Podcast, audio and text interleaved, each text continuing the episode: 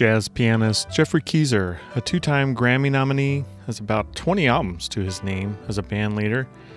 He's built a wonderful career by creating unusual, compelling music with a wide range of artists, from Diana Krall to Christian McBride and Sting, for example. He's toured all over the world playing with legends of jazz like Joshua Redman, Pat Metheny, Wayne Shorter, He's taught numerous master classes at schools and universities, such as the Brubeck Institute, the Royal Academy of Music, the New School, the Thelonious Monk Institute of Jazz, which is now the Herbie Hancock Institute. Geoffrey and I sat down a few weeks ago to chat about his unique career. We discussed transcribing, his very first solo that he transcribed, how he collaborates with other artists, including pianists, He talks about his time with Art Blakey and Sting and his advice that he received from Miles Davis. Shares about his practice routine writing process and advice he has for young musicians. We had a great time. He's really fun. I hope you enjoy this conversation with Geoffrey Keezer.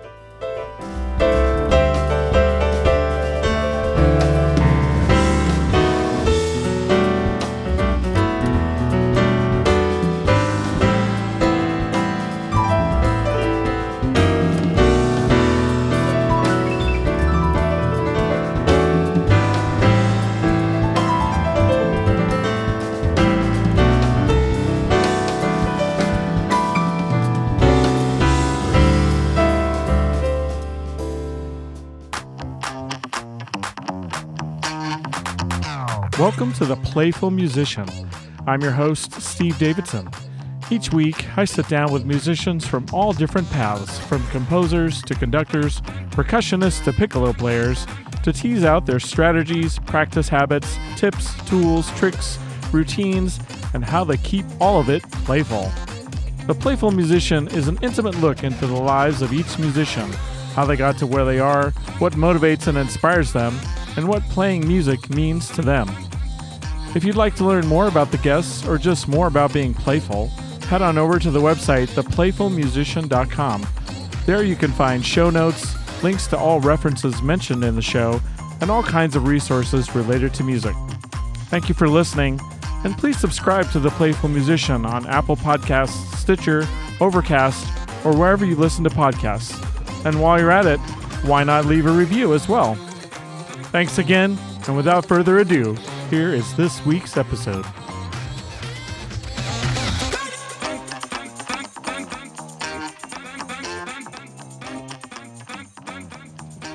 Geoffrey Keezer, welcome to the Playful Musician. Thanks for being here. Thank you. Thanks for inviting me. Yeah.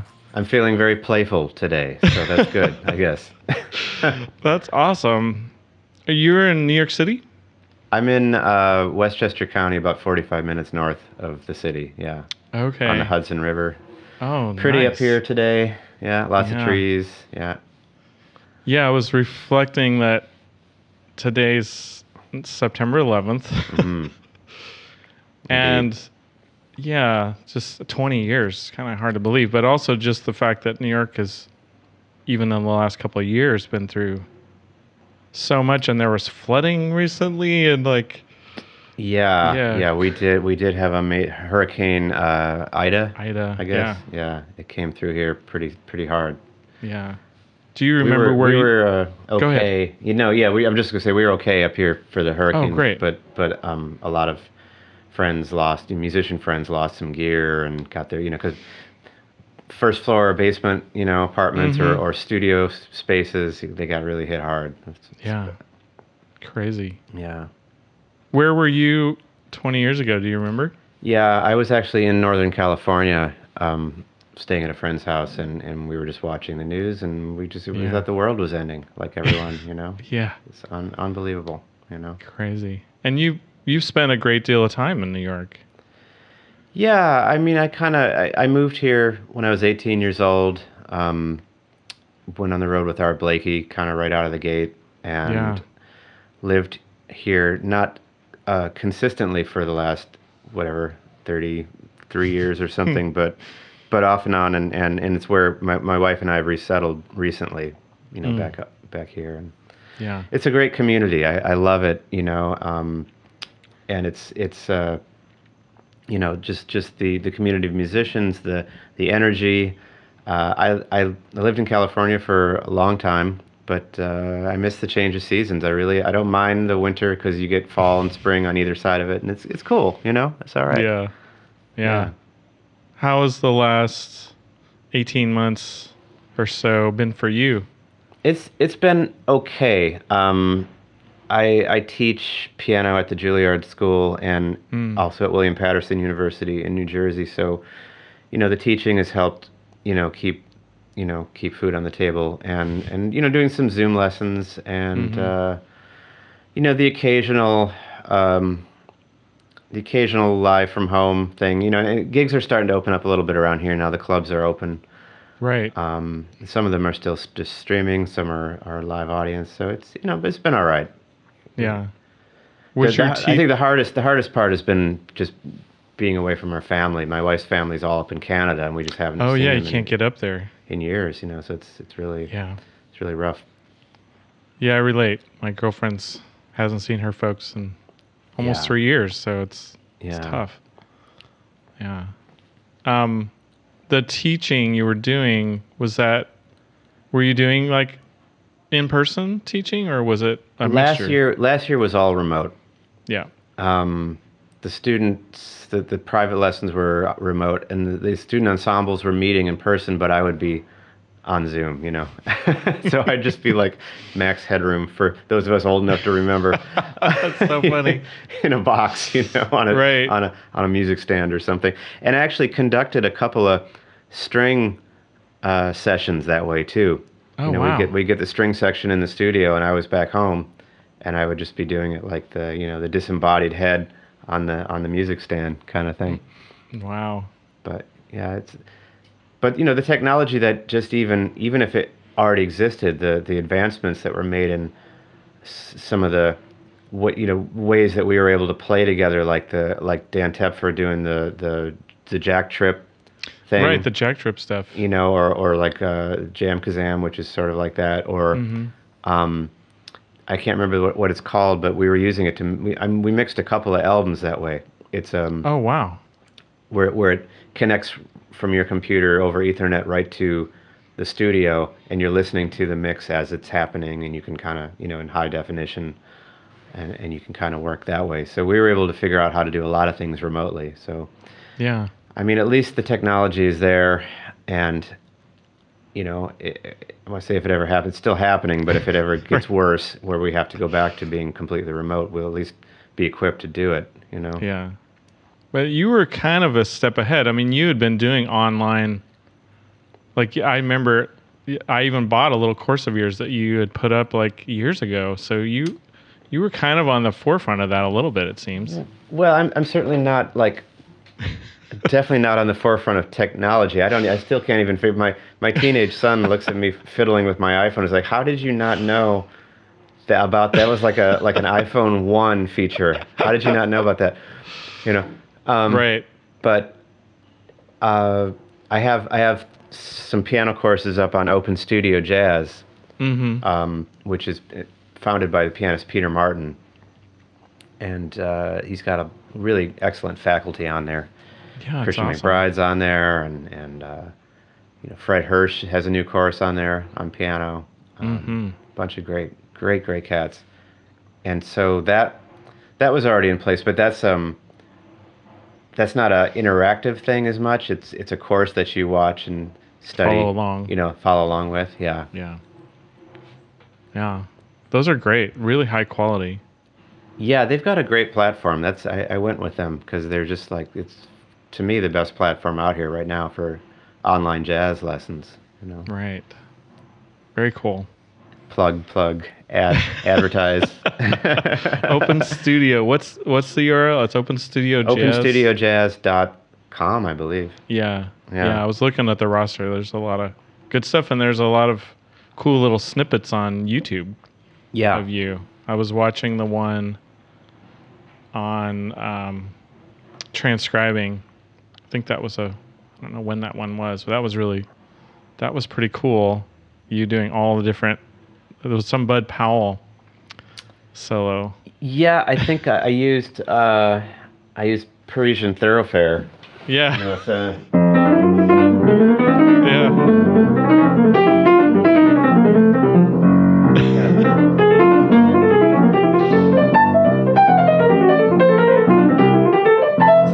kind of Yeah, botching yeah. it, but that's the idea. But but the idea that when you transcribe something, as, as you know, to use that as a learning. T- I mean, that's that's I think the best way to learn how to play this vocabulary of this Mm. music we play um, is to copy what came before. But then you have to go some somewhere with it. You can't just get up on stage and just play. Here's Bud Powell like number 105. Now I'm going to go to Charlie Parker like number seven, to John Coltrane like number 40. Some people do that, Right. but yeah. I've certainly been guilty of, you know, Phineas Newborn lick number 33 once or a while, you know, Sure. in a while. But, um, you, you know, how to take that information and transform it and, and get it into your own playing. Just Right. like when you learn to speak your native language, you know, you, you pick it up just by osmosis from your, your primary caregivers or your, you know, your classmates or friends or whoever.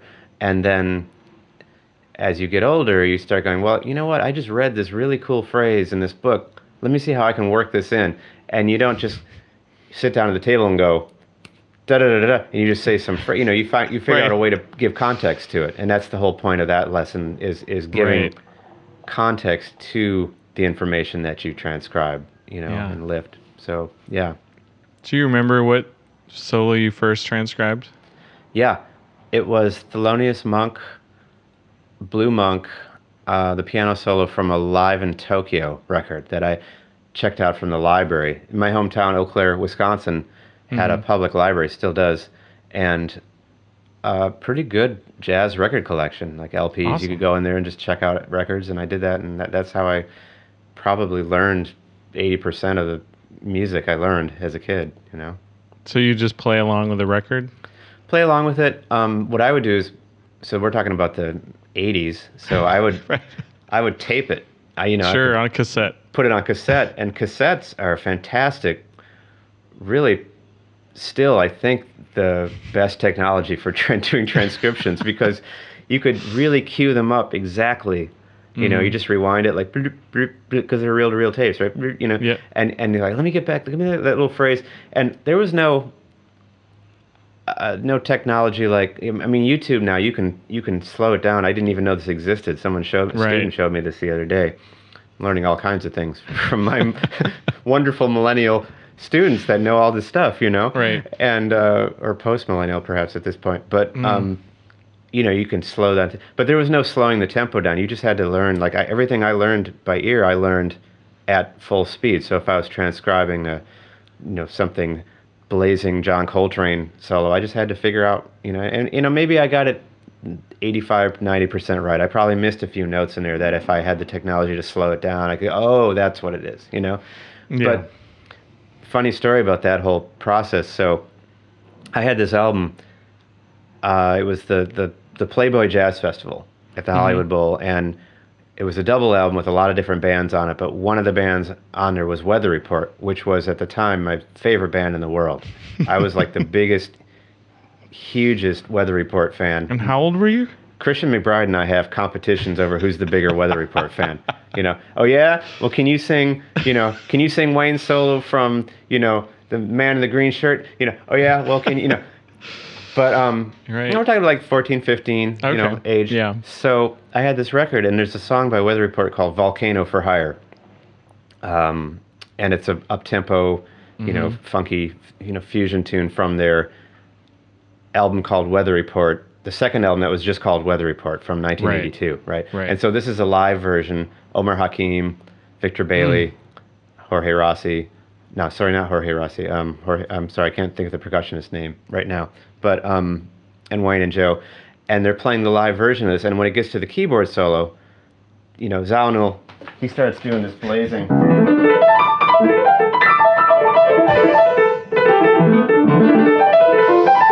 You know, know, kind of A minor pentatonic stuff.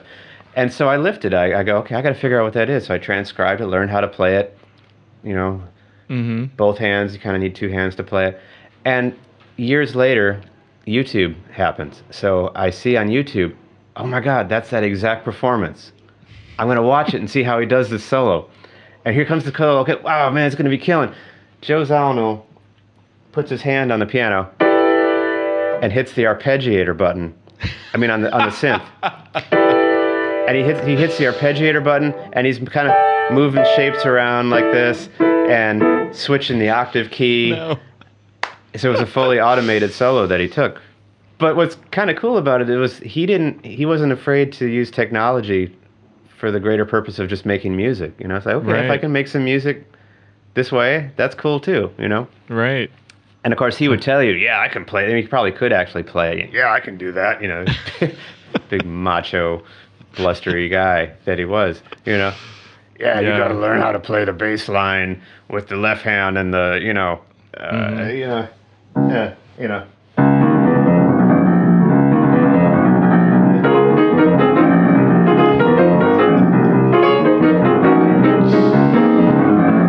You know that ridiculous bass line that Crazy. Jaco plays on there. Yeah. I said, "Is that what you did?" Yeah, of course, that's what I did. You know. Did you you so you met you met Joe Zawinul? I, I got to yeah I got to meet him a couple times and and he actually uh, complimented me on my Rhodes sound one Ah. time. He said, "Ah, "I like love your Rhodes sound." I said, "Well, thank you. I basically stole it from you." Because I had it running through like an MXR phaser and uh, had the wah wah pedal like fully open, so it's that real bright, you know that kind of sound he would get. yeah. Yeah. Yeah. But and you like this is crazy to me, but you like started programming. Like you started like messing around with synthesizers when you were like tiny. Like Yeah. you were young, super It's- young. Yeah, It was actually my first instrument, an ARP 2600. Right. um, because what happened was in the town I grew up in, my dad taught percussion at the University of Wisconsin in Eau Claire, mm-hmm. and they had in the music department they had an electronic music lab, and it was a tiny room, like a really really little room. And I can still remember the smell of that room because it had that kind of ozone smell from all the Right. electric stuff in there. and uh, and then there was the smell of ozone and the smell of like reel to reel tapes. Mm. There was a certain kind of smell that the tape had, Yeah. you know. And um, he had a student of his teach me how to program this synth because because Dad knew I was interested in synthesizers. I had well, he had records from that era, so we're talking 1975, 76, Return to Forever, you know, Mhm. Chick Corea, The Leprechaun, Weather Reports, Black Market, and Heavy Weather, and that was stuff I was really loved and was really into, and also the Wendy Carlos switched on Bach. Oh right, I right. had that, um, and I was also really into movies like Star Wars and Close Encounters of the Third Kind, which had synthesizers and laser battles and like a lot of Yeah. electronically created sound effects in them. So he's like, I mean, you know, maybe you can teach this kid how to make some of those sounds. So a student of his taught me how to program the 2600. We were making tapes and we got into overdubbing. I learned about how make, you know, making four track tapes, you know, and and and uh, we started out doing things like laser battles and just kind of noodling and making weird sounds. And eh, over about a year and a half, and I listened back to some of those tapes, I was able to trace my development as a kid. I mean, I- I've got a young kid now, so I can kind of see where you know light bulbs and switches are turning on and things. Right, right. And and by the end of the, the year and a half, uh, we were doing Bach three part inventions and stuff. wow. Like so, I was kind of learning to play. Not probably probably not playing it very well, but I was at least the idea of it, you know. Mhm. And um, and that was what uh, what made the piano teacher at the university there say to my dad, you know, you should really get this kid some piano lessons because this the synthesizer was keyboard controlled, yeah. an early modular synthesizer, but I wasn't really playing the keyboard properly. Didn't really know how to play it, you know. Right. So he said, You should get this kid some piano lessons. So that's really essentially why I'm a piano player. But also, I was interested in playing drums. So my first kind of real instrument instrument, other than that, was was the drum set because my dad was a drummer and he'd have drums Mhm. set up around the house, and I would you know learn to play and stuff. but um, I like to compose my own music. Mhm. Um, so the piano was a more natural, just a, a medium to write music on. right. You know, so um, and then when I got into kind of high school, age 14, 15, I really got into jazz and um, started doing gigs with my dad around town, little gigs. And of course, I couldn't. He played drums, so I had to play Yeah. something else. so I played piano, and we played. We played. We had actually like a little steady gig in a hotel Mm. where we played two or three nights a week, and we could play whatever we wanted because nobody was really listening. So that's where I learned all my real book tunes. I had an original, like original, Real original, book. real book, Right, you right. know, and um, learned the whole repertoire, and that's just kind of how I got into it. You know? Wow. Wow. That. But you were like that was really early. Like you were young, young, when you got into all that. Like the kindergarten. Is that right?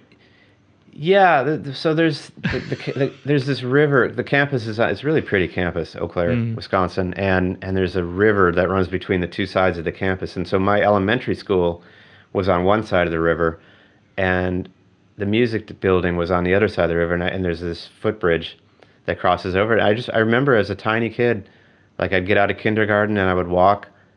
You could do this in the 70s. People Right. would just let their kids walk around Right. town.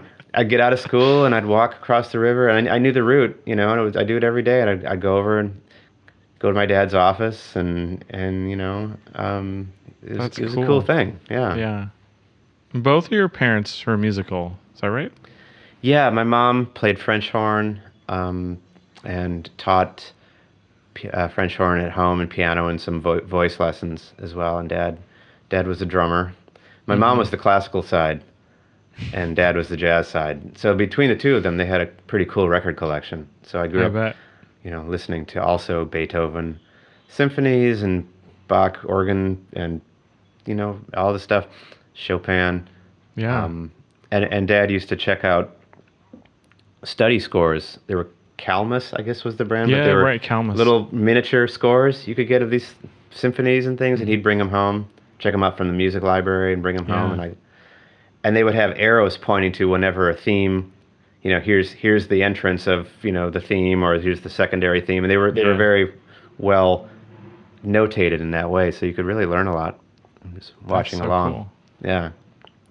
And you were writing from an early, like you were composing from an early age Yeah, too. Trying to. And then you wrote. So, well, I want to talk about Art Blakey a little bit because you wrote for that band. Like that was like a year. You were with the that band for like a year, maybe a little more. Is that right? It was yeah, just a just a year roughly. Um, September 1989 to October 1990. Yeah, and that's when Right. it passed. I just just got in there, just in you know the tail end of it, but it was great. I really I'm I'm so grateful to have had that experience, and and everybody was writing. Everybody in the band was writing for the band. right. um, sometimes under duress.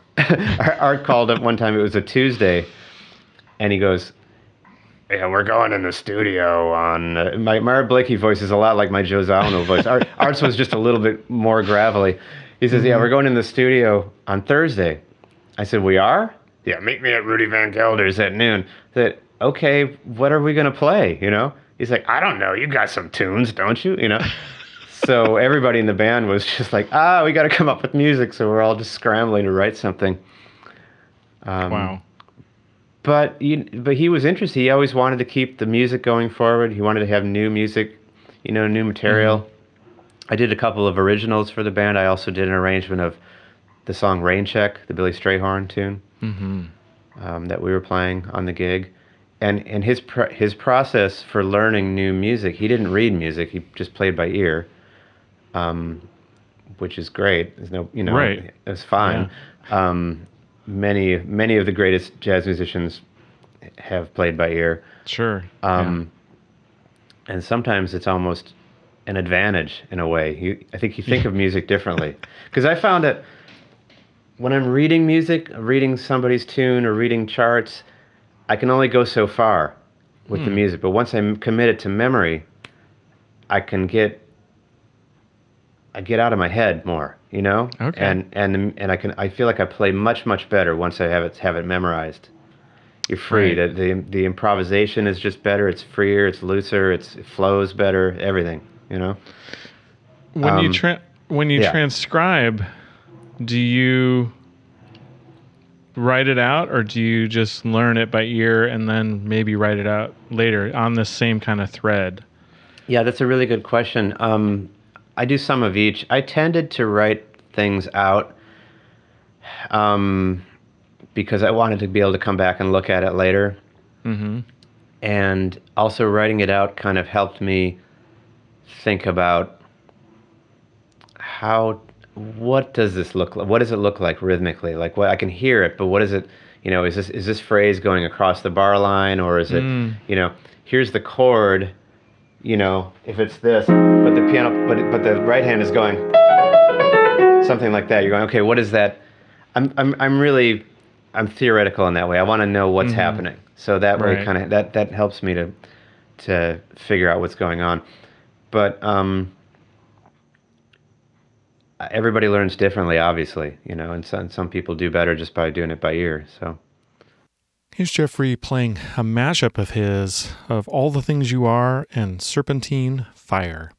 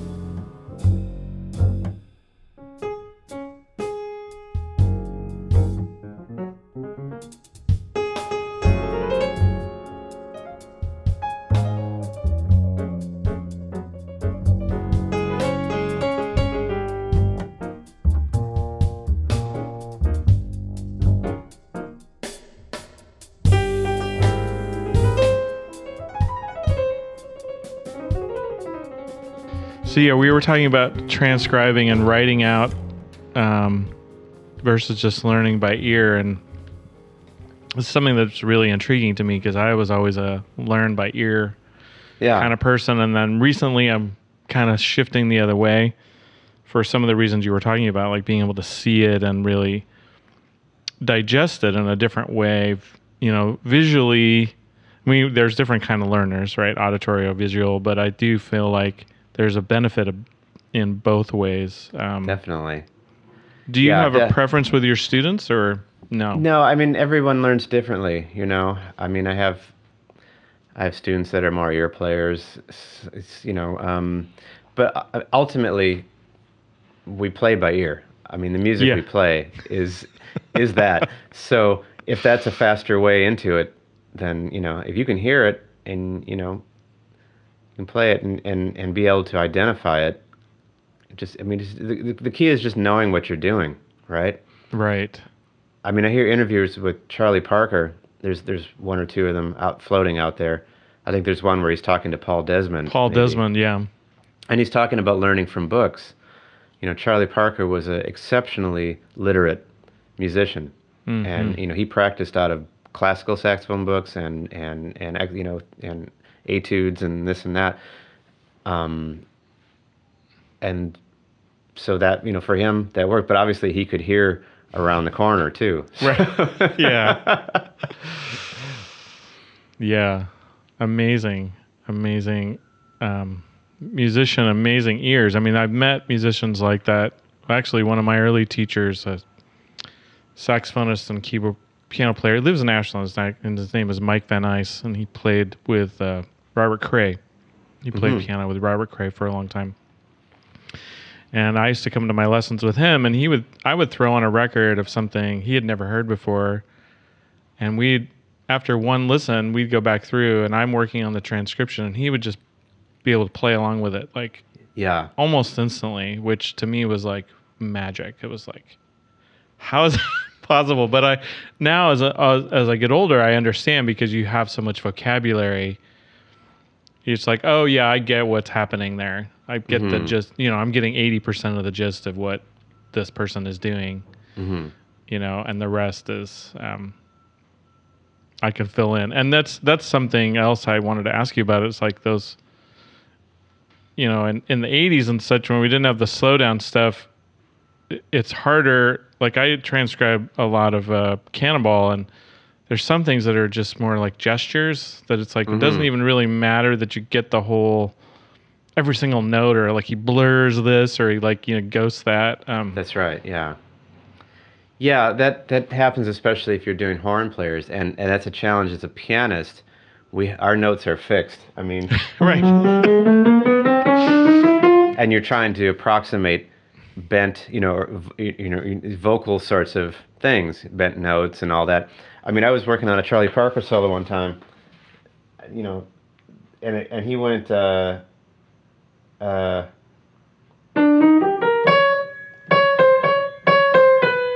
so, so this is this is there's one, two, three, four. There's only four notes here. Right. But he played five in the space, in the space of a minor third. He, he went he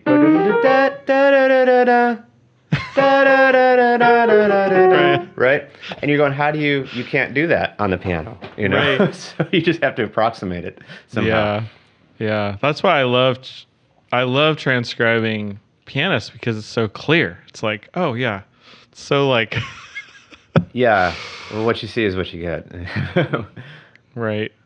Um, I wanted to ask you about like I'm a single note player and um, and you're not obviously, but and you're not. and you're well, you are. You're both, right? Like you do both. So, um, I'm just curious, like if if if a single note player wanted to start learning piano, I mean, I think it's valuable. But um, where where would you recommend someone to start if they were like, okay, you know, I I want to start learning how to play chords, or I just want to be able to sit down with a, a lead sheet and start making more sense of like voice leading kind of things. Like, do you ever work with um, horn players as students and and lead them towards piano?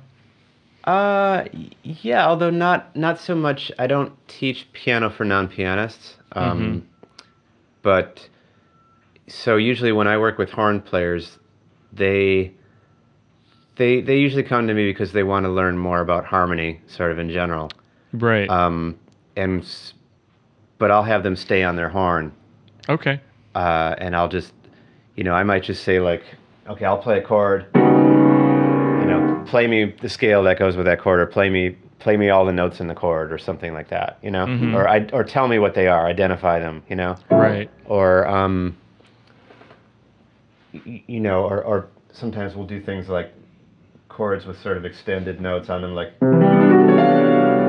something like that, you know, and say, okay, grab, you know, play those, arpeggiate all that up and down your horn, or something like that. Right. Um, but there there are a lot of great books out there. There's there's a book that I usually s- direct people to, and it's called and and, and again, I'm not doing a very good ad for it because I can't remember the exact name of it, but it's it's something like um, jazz piano voicings for the non-pianist Mm-hmm. or something like that, Okay. and um, it's written by a guy who's not a piano player, but it's actually an excellent piano book. Piano players want to learn how to play voicings. It's a good book, you know, to learn from. But there's so many of those out there. yeah. You know, you can go to the Jamey Aebersold website and grab a half a dozen, you know, sort of beginning jazz piano voicing books, and and they're all good. Right. Um, yeah. You know, or or just listen to um, listen to the way Wynton Kelly comps.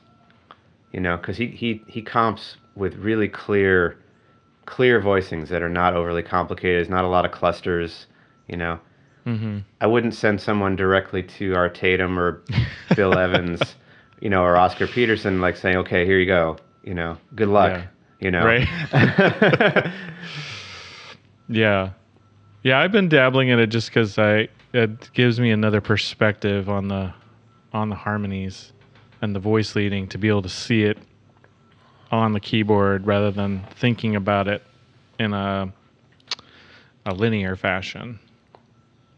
Yeah, So- I mean, it's it's good for everyone to learn some piano. I think, whatever Yeah. instrument you play, you know, because the piano's a great tool. Even if you're not trying to like shred on the piano, it's a great tool for just for writing, composing, arranging, just seeing, literally spelling out harmony. Because there's only one position on the keyboard for any one note. Even guitar, there's a few, you know, at least a few different ways to play most of the notes on the on the guitar, but piano is Right. literally just what it is 88 notes Right. they're there, yeah. you know, and they're vertical. Yeah.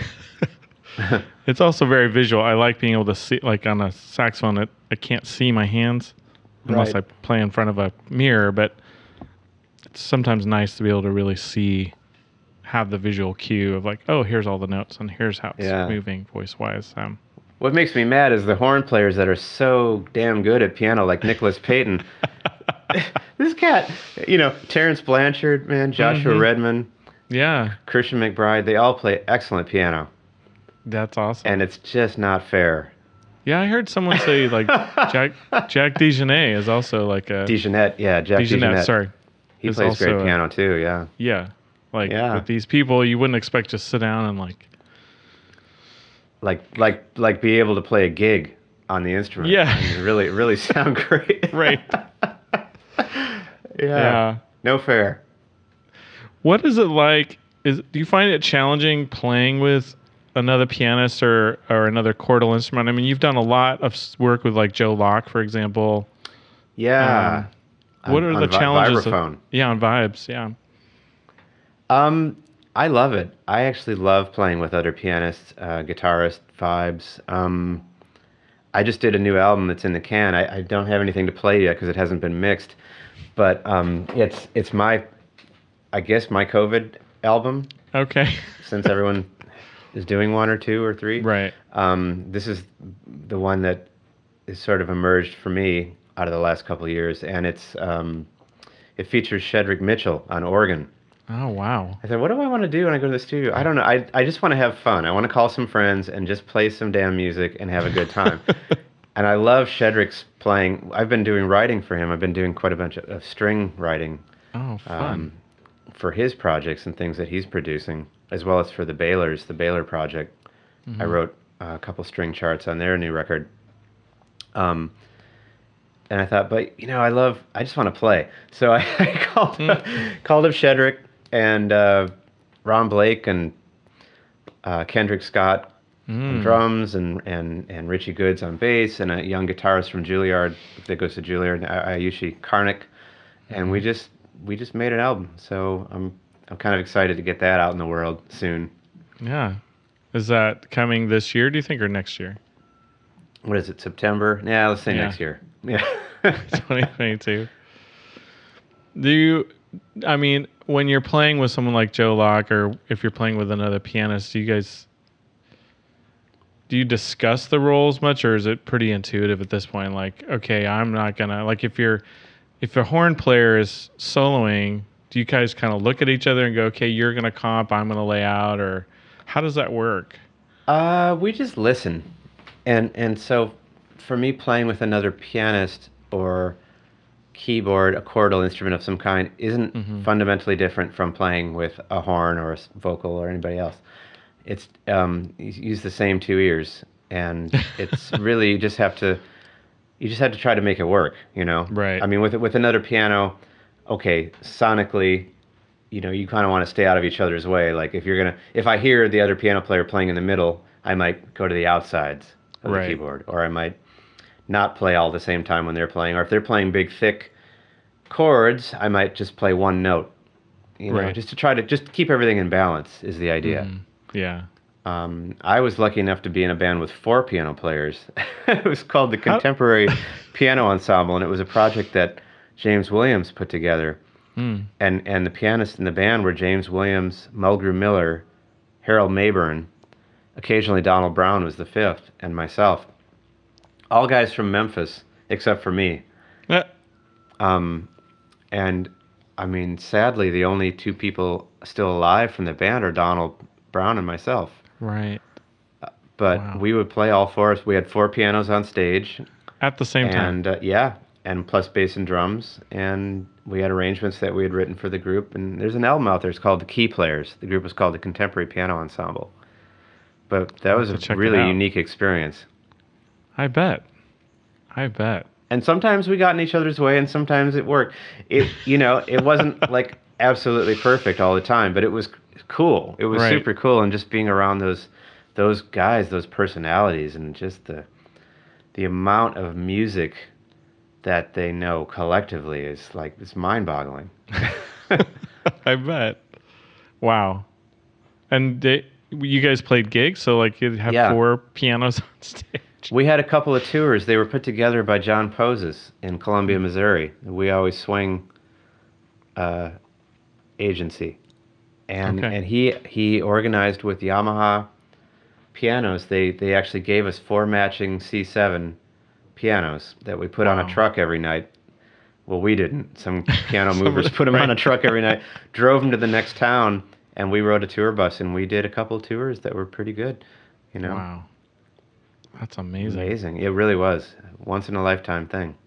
Yeah. What's it like playing um, with Joe Locke? You guys have done several things together, right? He's another guy that plays piano really well. it's really not fair out here, man. Um, no, Joe's Joe's amazing. I, I love Joe. I met Joe and right when I moved to New York, I was playing with the Mingus Big Band, Mingus Dynasty Big Band, oh, fun. and and he was the vibraphonist. And then we worked together in Marvin Smitty Smith's group at the Village Vanguard in like 1995. hmm and then um, I got a little small record deal with this Japanese label called 88s. They were they were a little imprint on Sony, and um, they were they said, "What do you guys What do you want to do?" And I said, "I I'd love to." They said, "We want you to make a quartet record," and I and I said, "Great, I want to play with Joe Locke." And they were saying, "Well, we were thinking maybe trumpet or saxophone." I said, "I said, you know, how about Chris Potter or you know somebody?" I said, "Yeah, they're all great, but I want to play with Joe Locke." So we ended up making four albums together as as a group, Mm. uh, Yeah. Joe Locke, Geoffrey Keezer group, and um, and I love playing duet with him. Uh, actually, we're playing duet. We're playing duet in New York City at Mezzrow on September, th- October thirtieth. Okay. October thirtieth, we're going to be there playing duo. That's So awesome. that's- it's going to be super fun. Yeah. What's it like with Christian? Like eh, I, playing with such an amazing bass player. That that must be a thrill. yeah, you know, well, definitely, you know, he's he's someone who is equally adept at straight ahead, at, at upright bass and electric, Mhm. and he's the same generation as me. We're like a year apart, so Mhm. we grew up listening to all the same stuff, mostly. Yeah. He was from Philly, so he probably heard some things I didn't, but Right. um, you know, we we generally have the same vocabulary and the same love of the same music. Um, he knows so much music. He's Mm. got a photographic memory, you know, for. So he's a guy like you were talking about your friend who can who tra- Right. basically can hear things once and play it from memory. Christian is like that. I'm not like that at all. Yeah. But he is. He, he he remembers every solo on every record he ever played on. you know. wow. um, you know, it, it it's it's it's pretty stunning. So no, he's he's super fun to play with because it's like we just we just get right into it. We're we're speaking the same language and it's it's fam- we're family, you know. Yeah. Yeah. And you both have played with with Sting. You guys have that in common. Yeah, yeah, um, yeah. He was in Sting's band, uh, actually on September 11th. Right. Yeah. It's that that video is amazing. That that that concert, that album is from that that that uh, all this time album that he's on Yeah. is from from that night. yeah. and uh, I played with well, I've played with him off and on. Um, I played with Sting with Chris Botti mm-hmm. quite a, quite a bit, and and also recorded. I, I played on the new the, the Sting and Shaggy record that came out last right. year. What was that like? It was, I mean, just went into the studio for a day, and I probably spent half a day in there, and hmm they used maybe a little bit of what I did. You never know. It's, it was, you, know, you hear the stories about how Steely Dan was. You know, you just go in there and you, you just you never know what it's going to be at the end, but it was fun. Right. Yeah. Yeah. Did you play? Have you played gigs with Sting? Did you go on tour at all with him? Uh, with with Chris Botti's band. With Chris Botti's band. Like Okay. yeah, we were kind of like the opening band, and then Sting would come out and play with us, and we'd do a full Sting show with with our band. You know, Wow, with him. Yeah. that's crazy. And you've played. I mean, the list of people you played with. Oh my gosh, like Wayne Shorter. Yeah, that he Like- Wayne, Wayne Shorter is my number one musical and human hero. yeah. Yeah. Why? He's. What? Why is Um, that? I mean, you know, it's hard. It's hard to put into words exactly how to to quantify it, but but I mean, musically, you know, again, like I said, I, I grew up massive Weather Report fan, but always my favorite Weather Report tunes were Wayne's tunes. Mm-hmm. and and and then when I heard Atlantis, the album that came as his first solo album, not his first solo album, but the first Right. solo album, sort of towards the end of post Weather Report, I guess, or, or right at the end of Weather Report. That record absolutely blew my mind. That's still my Desert Island record. you know, I'm I'm Yeah. I'm forgetful. Like I would go to a desert island with a crate full of albums and no record player. I would be sitting there like I don't know. hilarious. I got the albums, but nothing to spin them on. Um, maybe a coconut, you know. Right. How did you meet him? I met Wayne. Actually, I was playing with Art Blakey, and the first big gig I started with Art at Sweet Basil in New York, a club that was on Seventh Avenue. Um, but my first like sort of really big gig, big concert with Art was at uh, in Leverkusen, Leverkusen, Leverkusen, Germany, Mhm. which is like Cologne Yeah. and it was it was Art's 70th birthday concert, and it's actually on YouTube. Some of it you can see it, but oh, fun. you know they had our band, our little funny, you know, motley crew of guys we had, and then all these alumni of Art's band. So I was I found myself on stage with Freddie Hubbard and Ugh. Jackie McLean and Wayne Shorter and Benny Golson and, and Roy Haynes was playing like on a second drum kit. Walter Davis Jr. was playing on a second piano, Mm. and it was like so many here. Curtis Fuller, Yeah. um, so many heroes of mine, people that I was listening to and transcribing and really worshiping. You know, all of a sudden they're wow, I'm, I'm playing with these guys. So I, I met Wayne there, and then um, years later, and I sort of would call him every few years or so. How you doing? You know, we talk about Yeah. something, and then um, in 2012. Wayne's group was scheduled to play the Hollywood Bowl, the Playboy Jazz Fest, and um, they, Danilo had broken his ankle. He was he was in Panama, I think, oh no. and he had injured himself, and so he couldn't travel for a week or two. So they needed a pianist to fill in for a few gigs. So I, I got the call. John Patitucci and Brian Blade recommended me, and it was incredible. It was, a career high for me, absolutely. Mhm. You know, and it was something I felt like I've been pre- preparing for my whole life. Sure. You know, um, and when it, you know, and, and Wayne was so gracious. He, you know, he calls me up and he's like, you know, we can just play free for an hour. I mean, you know, whatever. We can just do what you know. Do you know any of my tunes? I'm like, Wayne, I know all of your tunes. and I, I didn't say that to be arrogant. I would just been like, I, I respect your music Right. so much. Like, I, I love your music so much, man. I've, I've been, I've spent my whole life learning your music, man. So I'm ready for this. Whatever you, you call it, we, I got it. You know. so it was, it was really, really cool. You yeah. know? What and was to it be like? in the sound of, well to Yeah. be in the sound of that quartet which was i mean that quartet with danilo that's such an established uh, just really iconic contemporary group jazz group Yeah. you know yeah. and to kind of have to step into that uh, you know a few other piano players have, have done it too jason moran is subbed in the group and I, and I don't know who else but um, it's not an easy gig to step into because it's, so much is unscripted you know it's really just like ah and wayne doesn't he doesn't write tune lists or anything he just starts to play and he might go you know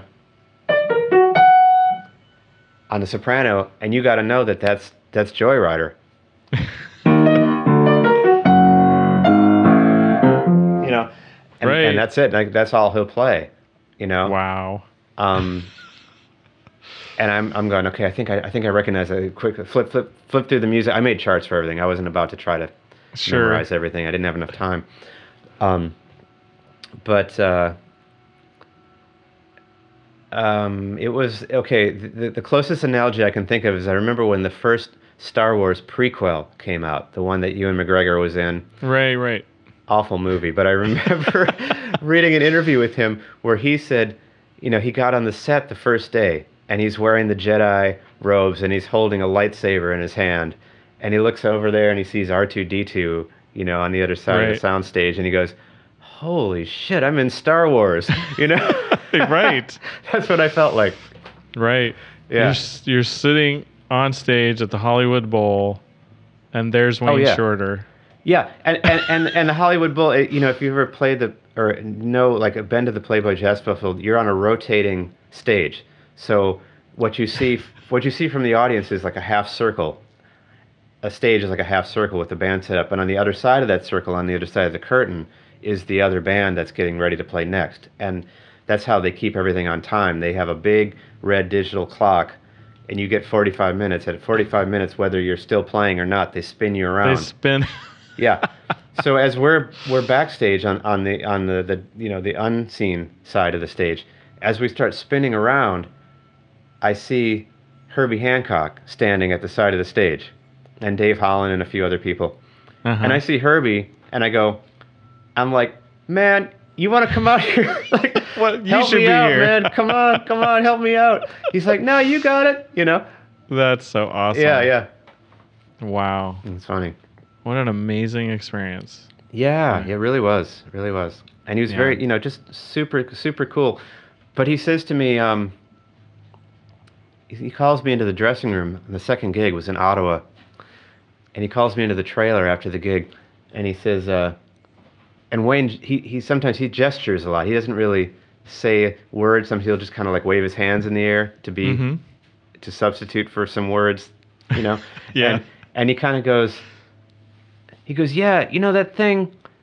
And I know this is an audio podcast, so I'm trying to Sure, describe sure. what he's doing. Yeah. So you hear that thing, and he kind of like wiggles his right hand like he's playing the piano. He's making like the piano fingers Mm-hmm. kind of gliding up and down on the keyboard. He goes, yeah, that thing, you know, you could do this, and he he he makes like an air chord, and then wiggles his left hand like a mirror image of what he was just doing before.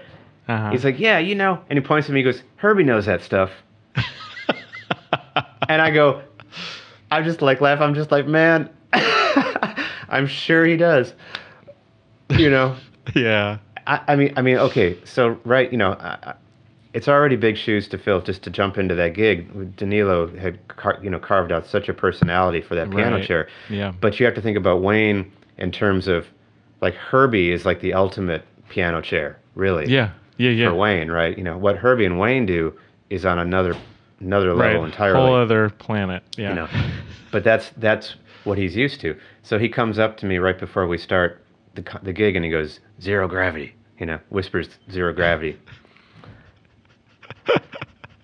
it's interesting. I was talking about this with my my class the other day, and I said, you Mm. know, I, I said where where we want to get to that that place where you really feel that flow happening you know where, where you know i was talking about getting off the page like not reading but you Yeah. know, where, when, you, when you have music memorized and you're really just not thinking but just you know you're just in that flow Right. that that magical place that you know that we get to once in a while that feels so amazing where there's just communication happening and it's telepathic and all that that's like where they those guys start Right.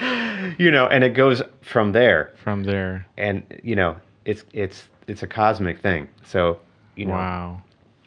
Wow. yeah That's awesome. And you turned down Miles Davis. Well Is that right? Or you Sor- had the sort of. opportunity to i mean that's What the- was it like meeting Miles? I want to know what it was yeah like to i didn't really Miles turn it i didn't really turn it down it was just i when i met him i had just joined art blakey's band i'd only been in the in the messengers for like two months and that was my dream gig like i really Right. wanted to be in that band so bad and and it you know through some various channels and and maybe law of attraction type stuff. It happened, um, but and and then Al Foster had recommended me to Miles at the same time. So I went to meet Miles at, at Lincoln Center. He was playing Lincoln Center, and um, and he looks at me, and I I look nerdy now, but I'm, as an 18 year old, I'm like fresh out of, out of Wisconsin, fresh off the farm, as they Right. say. Yeah, yeah. You know, I had like a really bad haircut, even worse than today, and I'm wearing like a like like like you know nerdy glasses and like a like a London fog trench coat. You know, and I go up to Miles like, uh, "Hi, Mr. Davis. I'm that piano player Al Foster told you about. Uh, really nice to meet you." And he looks at me, and goes, "You look like you can't do nothing." Did you hear what I said? Yeah. Yeah, you look like you can't do nothing. And I said, uh, and he's like, come here. And then he gives me a hug, you know. so I know, I knew I was cool, Wow. but, um, and, and then I, I went back to it. He invited me to come back to his place. He lived in the Essex house in, in on Central Park South. And he had a bunch of, his, his place was just absolutely, a little tiny, like a one bedroom apartment, but he, but he, um, his place was completely full of paintings.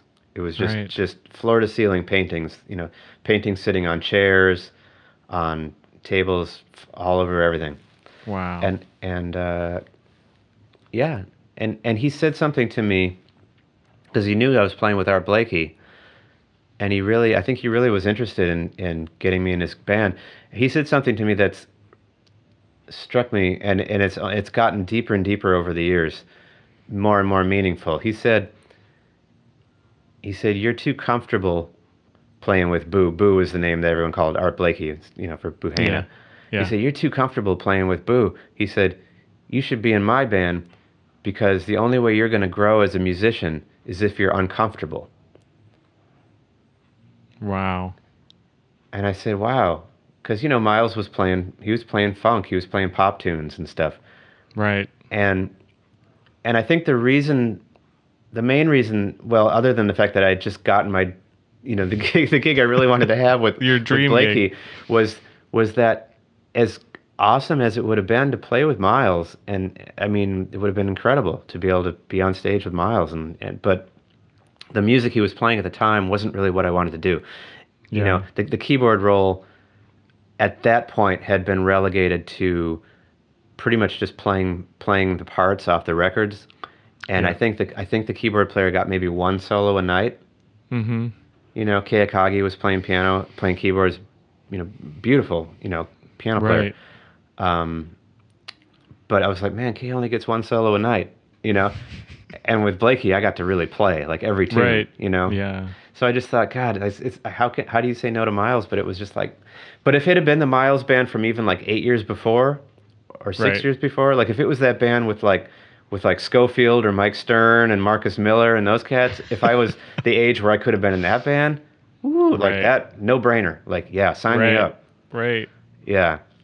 Did you you did you play for him? Well, you went over to his apartment, but it was just you guys were just chatting. He he had a Rhodes in there. No, I didn't really. No, I didn't really play. I don't. Okay. I don't know. I was just curious if he was. We like- watched the Arsenio Hall show. that you all this is on YouTube. It's verifiable. He was on he was on Arsenio like the day before, and Okay. and so he had he had taped it on his VCR. You know, Mm-hmm. 1989, man. So so we watched like a VC VHS, you know, of of him on Arsenio, and it was interesting too. 'cause I I remember on, all sort sort of all the little quotes that he said that were really you Mhm. know kind of funny or Yeah. um, he says, because Kenny Garrett, who's, I mean, Killing. incredible, incredible, one of the greatest musicians living today. Kenny was, Kenny, they were playing this tune called, um, I think it was called JoJo. Like this, this go-go Mhm. tune in, in G, you know, one chord tune. And so Right. um, Kenny was playing like a lot of B flats. He was kind of laying on like, you know, he's kind of doing some Maceo Parker type stuff. Yeah, yeah, You yeah. know, laying on that flat at third. And Miles goes, Man, these kids today, they only play one note. he says, he says, you could use all 12, you know? That's hilarious. Yeah. these kids today. These yeah. kids today. Yeah. This from the guy who could just go da da da. Right. But he's talking one. about, you know, Yeah. we're playing we're playing a vamp, we're playing a one chord vamp, but you can still chromatically you can still use all all 12 notes, you know, Sure. any way Yeah. you want. Yeah. so that has that become sort of a a guide for you this make putting yourself in uncomfortable situations as a musician Yeah, that's that's a good question. Um, yeah, it's it's really interesting because I didn't, you know, I kind of thought, oh, that's sort of interesting, you know, when as as an 18 year old kid hearing that, but as I've gotten older, and it made me think that may have been a, a, a big part of Miles's own uh, philosophy for his own bands, you know, that he put himself in. Because it seems like every time he got used to something, he would fire the band and get a new one. Right. You know. And you can definitely hear in the 70s, you know, as as cool as that music is, a lot of it you can hear that he's just like really searching to try to figure out what find its way through that stuff, you know. right yeah Because sometimes it would be just chaos, just electric chaos, and you're going, and he's trying to find his way through it, and you know what I mean. mm-hmm And and it's I feel like that's that was maybe his, you know, his motto, but it also applies to to life, right? I realize you know you get in a situation where you're socially, where you're in a room full of Trumpers or some. Hopefully you're never in an entire room full of Trumpers, but there might be one in the room, right you know, and you go, okay, how do I? But this might be the cat that paid for the concert hall you're playing in tonight, so you have Yeah. to be nice, and at least hear them out, even if you you know emphatically disagree with every single thing the person is saying. You know, but it's kind of like maybe there's a chance for personal growth there. Maybe you can learn to just be t- more tolerant, if nothing else. You know, yeah I don't know. Yeah. Um, For me, I try to put myself in musical situations that aren't necessarily uncomfortable, but would at least be an opportunity for something different. Which is why I made this record with Shedrick. You know, it's like I've never done mm-hmm. anything with organ before, yeah and I know I'll, I know there's going to be challenges in terms of who's grabbing the harmony, who's who's filling up what part of the space, and all that kind of stuff. But you know, because we get along personally, we're friends. You know, we're going to play music that way too. You Yeah. know, like okay, we're just you know, it's it's, it's sitting around a table having a barbecue with your buddies. You know, just be like, let's okay, okay, you tell a story now. Hey, I got a story Yeah. too. You know what I mean? And Yeah. and and and you can comment like, oh yeah, yeah, no kidding, right? You know, the the commentary you make in the middle is like the notes you play in the middle of someone when it's you know someone else is playing. it's a conversation Yeah. that. Here's Geoffrey playing his rendition of Thelonious Monk's Brilliant Corners.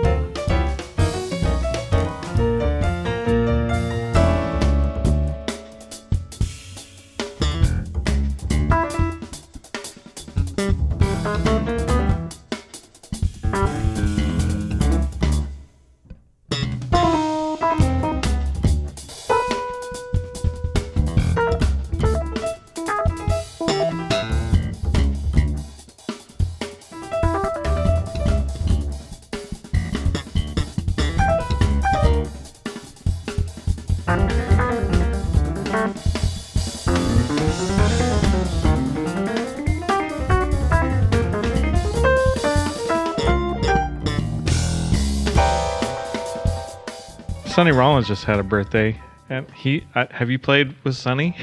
One time, I, I auditioned for Sonny. Um, Okay. Bob Cranshaw was a bass player, and, and I knew Bob. I'd been playing with him a little bit, so he said, "Man, you know, you should come come to this rehearsal we're doing. Sonny wants to hear you." So I showed up at SIR Studios, and and Bob was there on bass, and the percussionist Victor See Yuen was playing congas, and and Clifton Anderson was playing trombone, and it was just just the four of us one, two, three, five of us.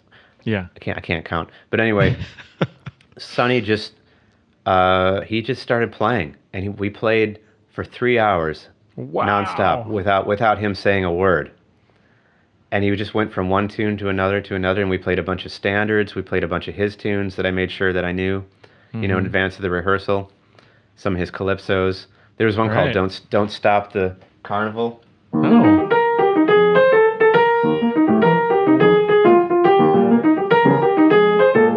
You know that one? It's kind of like St. Thomas, but not. Yeah.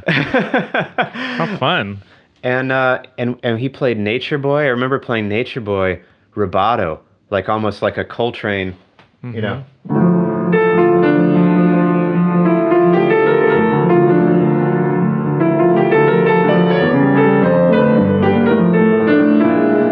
like like a rolling, floating thing Right. and it was it was super super cool and i you know obviously i didn't get the gig but it What was an you know it was incredible just to just to play with him yeah Wow. yeah Is there any like who who is left on your list that like I would love to play with this Uh, person? terri lyne carrington she's on my bucket list we have believe it or not never played together we've been on Huh. the same festivals the same concerts the same panel discussions the same faculties we, we're like around each other but uh, we've never actually played a note together so i would love to Hmm. Um, Ron Carter, we have played together a few times, but he's still a bucket list. Like I want to play with him more. Right. More Um, please. Yeah, yeah, and uh, I think it'd be fun to play with Paul McCartney. Actually, I'd really like to Oh. work with him. Yeah. You know, um, That would be fun. there's probably have you a few ever met, others. have you ever met Paul? no, never did. Okay. Would like to. Yeah. You know, um, yeah. Cool. Probably a few others I'm not thinking of right now, but Uh, Prin- I, I really wanted to play with Prince. Prince, obviously, I didn't get I didn't get a chance to. Never got to meet him. Never got to see him play. Mm, Never saw him play live, man. I can't believe it. You know. yeah. But he was neither. definitely he was like, you know, man, I just love to be able to play with Prince. Or Yeah. Record with him or something. You know. Such a creative powerhouse. Yeah. Very cool. So what is um what does your practicing look like these days? Like what do you have like a regular routine or are you a project oriented practicer? Like how how does it Uh, work for you? Yeah, I would say project oriented. Um, if you know, if I'm lucky enough, I mean, I'm, I've got, I don't know, I've got this Clare Fischer exercise book, which is fantastic. Mm, It's it's they're they're piano exercises, but they're really they're super musical. You know, I mean, Clare is Mhm. like what an incredible piano player and Right. composer he was. Um, so they're you know, they're exercises, but they sound like music when you play them. You know. hmm Um, those are really good. I a lot of times I just try to keep my chops up because I'm not, I'm not, I'm not touring, so I don't Right. have that that luxury of just showing up to work every night and like the you know kind of practicing on the gig. Working out, yeah. Yeah. Um, so just trying to stay in game shape, really. And what do you do to do that? Um, you know, you just exercises, playing through tunes. I get together with my wife, who's- Gillian Margot. She's a she's a vocalist, um, and we go through tunes. hmm You know, we just open up books like you know this Dick Hyman All the Right Changes book I've got here. You know, like let's just pick a tune. Let's let's play something. You know, hmm go through. You know, we've got song, Gershwin songbooks and Harold Arlen and and and Cole Porter and you know, or we just we you know let's learn this let's learn this bird tune this week. Let's you know we Right. kind of spur each other on to learn music and um, I learn a lot from my students. Honestly, Richard Feynman, the scientist, he, he said if you if you want to learn anything, teach it. Right. this is really true. The more I Mm. teach, the more I learn. Yeah. You know, because they'll come in with like, "Have you heard this record?" Like, no. how how did I miss that record? But you know, it's like, man, this Yeah. Mary Lou Williams thing is killing. Have you heard this? You know, have you heard this? Uh, you know, Mhm. this just whatever. You know, Willie the Lion Smith. Like, like I haven't heard that Willie the Lion Smith. That's incredible. You know what I mean? So you, you learn you learn stuff all the time.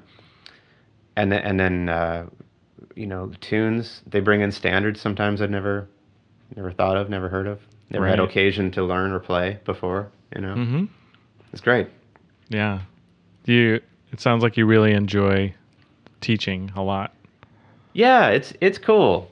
It's cool because I I have some students that are really really advanced. You just go in there, you're like, and we we play duets. We play a lot of duets. We don't do a lot of talking about. We just we just play. And um, I have a couple students that are much more beginners, and that's kind of fun too because you can hopefully get them started, get them off on the right foot. You know, Yeah. Yeah. like wow, you've never heard of Charlie Parker? Okay, cool. Let me, you know, Yeah. Let me introduce you. yeah. You know, what what Kelly, okay. recording would you give? What Charlie Parker recording would you use to introduce someone to him? You know, um, I- I don't know if which one would be officially the definitive one, but I mean, I, I love the, the the Massey Hall record with Dizzy and Max Roach and Bud Powell and Mingus. Bird plays the solo he plays on Perdido on that record is just absolutely gorgeous. You know, Yeah. it's just so full of melody and beauty and blues. Just everything Bird uh, everything Bird played was drenched in the blues. You know, people focus on only just the chromaticism and the bebop vocabulary, but there's so much more to his playing than that. Yeah. There's so much blues. There's so much just pure melody that's got nothing to do with chromatic sur- sur- enclosures or whatever the hell. right. Surrounding tones and all Who that. Who cares? Yeah. Those are incidental, you know? Yeah. Yeah. Louis Armstrong was doing that stuff. Johnny Hodges was doing that stuff, you know, 20 years before. It's not and it's not that he didn't develop it to the highest degree. It was it's just like there's so much more to it than that, you know? Yeah. Yeah. Yeah. I love the album with strings. That's like probably one of my favorite. Bird with strings, yeah. You know, and Yeah. of course all this all the Savoy stuff, all you know, the, the master takes and all that stuff. um, tell me about your writing process. Like when you sit down to when when you sit down to write, do you is it melody first? Is it bass line? Is it a mixture, or do you like how do you how do you come up with the initial jam of an idea? Do you keep a notebook of ideas? Like how does it work for you? No, I've just got loose scraps of paper floating all over the place. um, it depends on the tune. Some tunes start with a bass line, some start with chords, some start with a melody. I don't know. Tunes that start with melodies tend to be tunes that I kind of hear in my head when I'm not sitting at the piano, you know, out for Right. a walk or doing something, doing the dishes, you know, hmm something you dream maybe. Yeah, you hear it. Those are melodies, and then, and then you know the, the the chordal thing, things that start with voicings and chords are usually things that get generated while sitting at the piano because your your hands find some kind of shape, you know, Mhm. and you go you go huh, you know what what kind.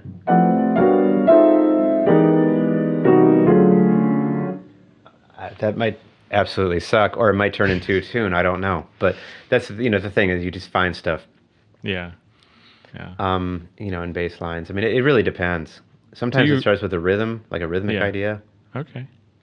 Do you write regularly? Do you like? Do you try to write uh, consistently, or just again project based? Not as much as I wish I had time for, uh, or made time for. I just, uh, I'm doing a lot of arranging for other people right now. I'm working on a big band chart for Kurt Elling.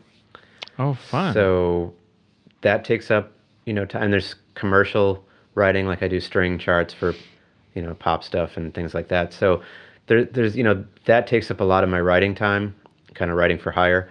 But yeah, um, you know, making this record I just made, uh,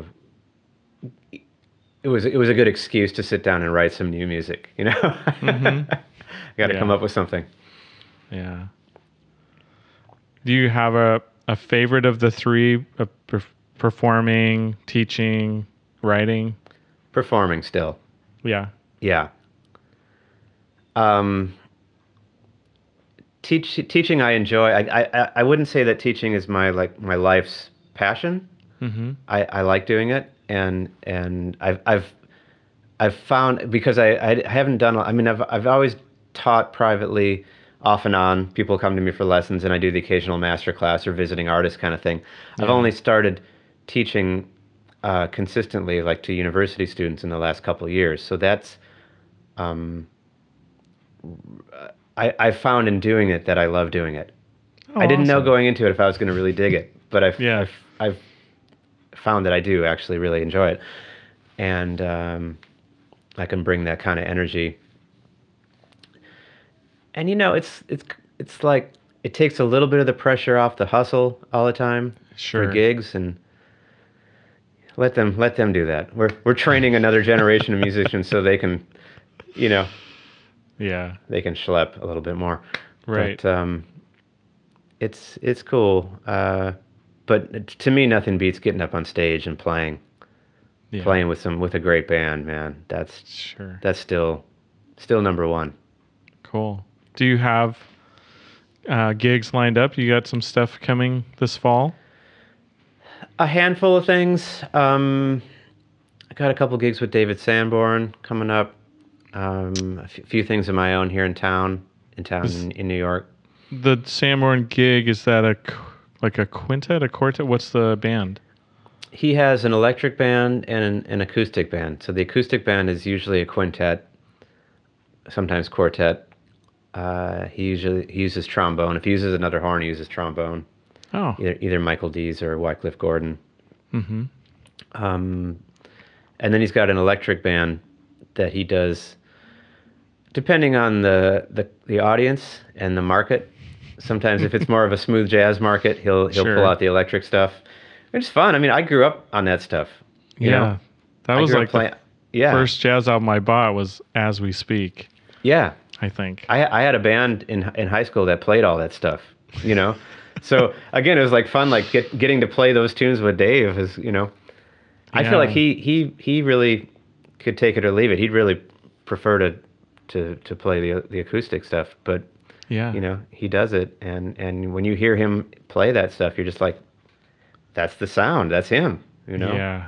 it's an iconic Yeah. sound. Who's the rhythm section with him? Who, who that you're playing with? Uh, Billy Kilson is the drummer, usually for both. Mm-hmm.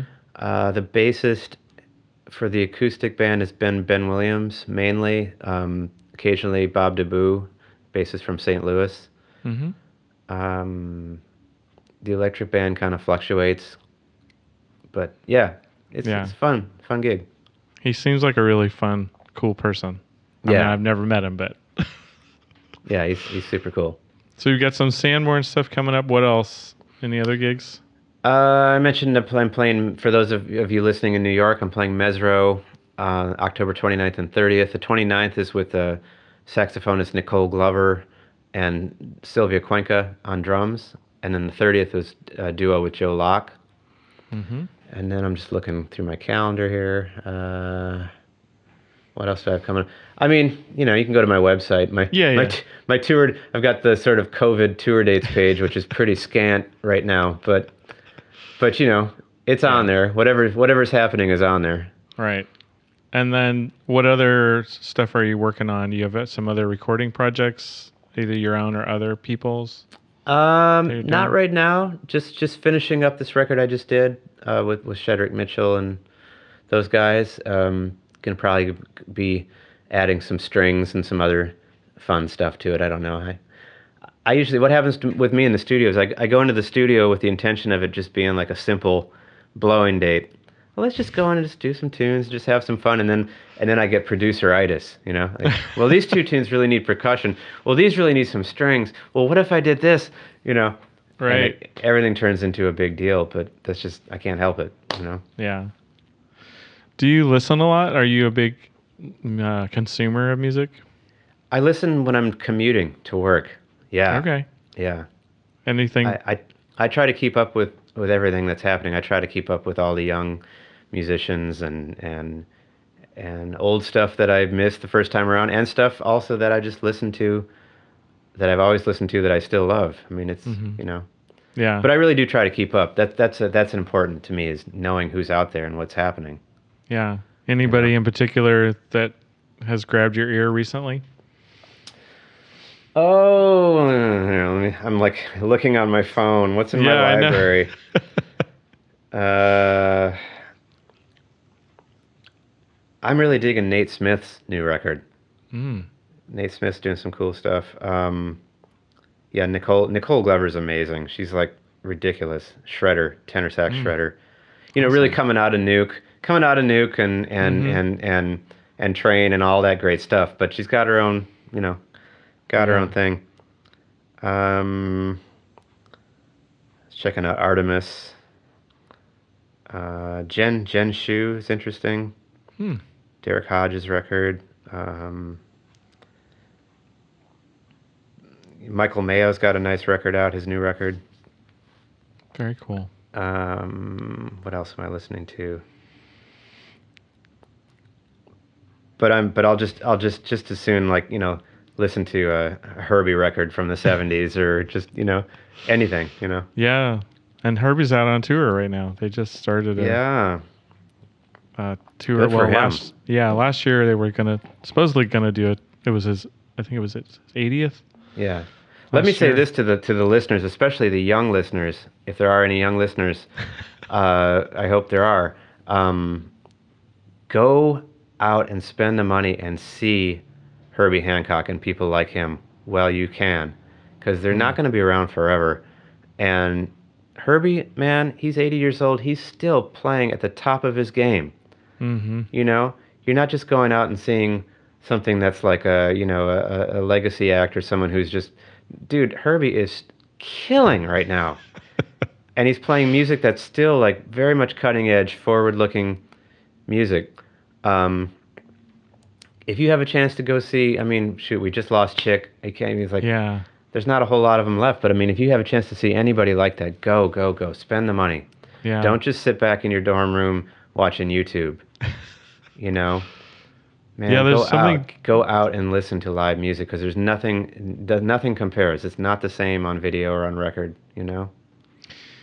Yeah, I was just talking to James Genus about this about like there's a feeling, there's a felt sense you get in person that's really important.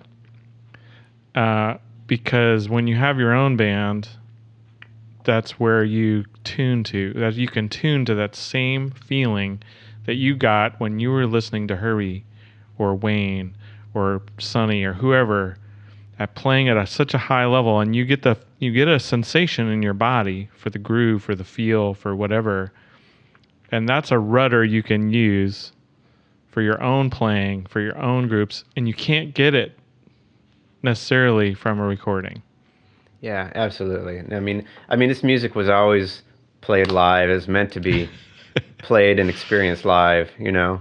yeah yeah I mean, I mean, I mean, we have the records. We have the records of, of the stuff that went down in the early history of the music. But you know, they recording wasn't really a common thing yet. So imagine like we we're missing probably ninety five percent of the stuff that actually happened. Like, Right. what did it really sound like? what did it feel like to be in a room? You know, you can listen. You can listen to Louis Armstrong's Hot Fives, and you know they're old scratchy recordings and and tinny sounding and you know and everything. But you you the energy just just comes just like just. I mean, like if, if it was a, like like a needle, the needle's just it just jumps right off the record. yeah You can you can just feel the energy. And can you imagine what it would have been like to be in the room with those cats? like Crazy. having having a drink or dancing to it or something and just going I mean that would have been unbelievable, you know? yeah We have this little kind of ghostly vestige of what it sounded like, but I mean, dude, you know, get Yeah. out, get out and hear if you can, if it's safe to do it. If you're Yeah. if you're vaccinated and you can mask up and get into a venue, go. yeah You know? Yeah. Yeah, and hope right. that hope that live music, you know, just surges back as soon as possible for not just for the artist's sake, but for our community's sake as well It's yeah. so important. Absolutely. Awesome.